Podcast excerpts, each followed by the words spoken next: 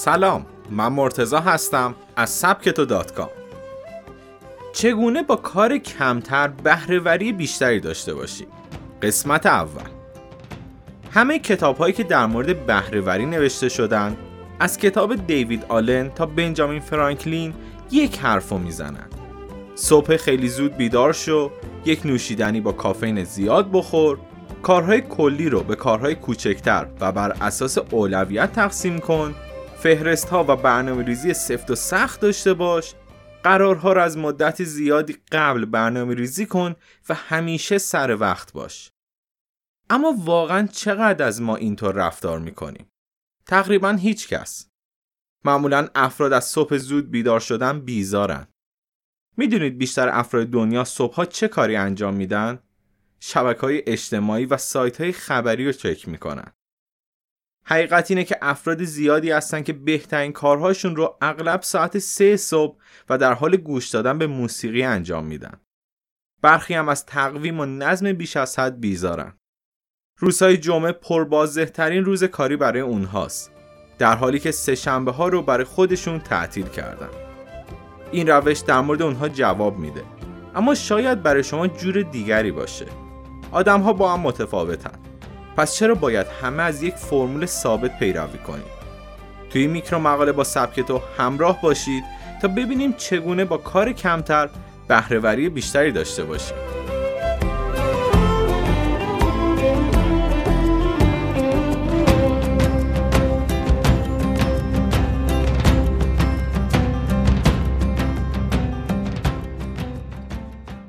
بهرهوری یک مسئله کاملا شخصیه.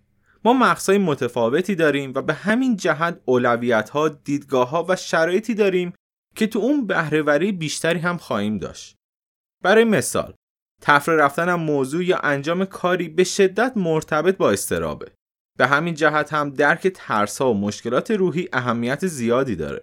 هر رفتاری دامنه حرکتی داره و ایجاد تشریفات شخصی برای بالا بردن بهرهوری مهمتر از خوردن قرص های مکمل و انجام تمرین یوگاست. این موضوع شما رو شگفت زده می‌کنه که تمام کارها به صورت مشابه خلق نمیشن. کارها هر کدوم یک ماهیت منحصر به فرد دارن. به شکل تابع خطی رفتار می‌کنیم. اغلب ما در سرتاسر سر زندگیمون کار رو به شکل یک تابع خطی درک می‌کنیم. منظورمون از خطی اینه که میزان خروجی مولدمون با تعداد ساعتهای ورودی نسبت مستقیم داره. یعنی نتیجه دو ساعت کار کردن دو برابر یک ساعت کار کردنه و بازده 8 ساعت کار کردن چهار برابر دو ساعت کار کردنه. همه ما فرض می‌کنیم کارها به این شکل عمل می‌کنه چون کارهای مدرسه همگی خطی هستن و همین موضوع رو به ما میآموزن. به شما چیزهایی برای حفظ کردن میدن و اگر دو ساعت زمان صرف این کار کنید میزان حفظ کردن هم دو برابر میشه.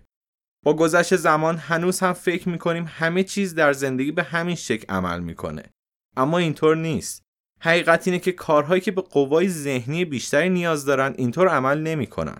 به همین دلیل هم دائم قور می‌زنیم و بهانه میاریم که رئیسمون قدر نبوغ ما رو نمی‌دونه. در حالی که فقط کارهای ابتدایی و تکراری خطی هستن.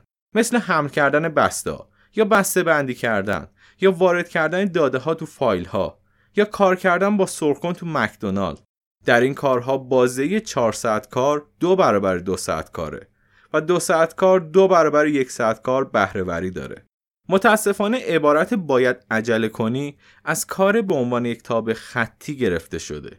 از اونجا که در ذهن اونها بهرهوری 16 ساعت کار دو برابر 8 ساعت کاره نتیجه منطقی اینه که همه شما باید ساعت 4 صبح یک لیوان قهوه بخورید و تا زمانی که توان دارید مشغول به انجام کار مورد نظرتون باشید.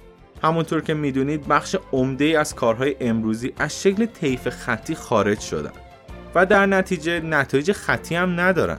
حالا اگر قرار باشه که روی بهرهوری به شکل خطی و گرفتن نتیجه پافشاری کنید نه تنها نتیجه مطلوب دریافت نمی کنید بلکه موجب ایجاد نتایج منفی و متناقضی تو هم میشه. تو قسمت دوم این میکرو مقاله بیشتر در مورد کارهایی که نتیجه منفی دارن صحبت می‌کنیم. پس همراه ما باشید. پادکست های سبکتو رو می‌تونید هم توی وبسایتمون و هم توی کانال تلگرام ما پیدا کنید. ادساین سبکتو کام.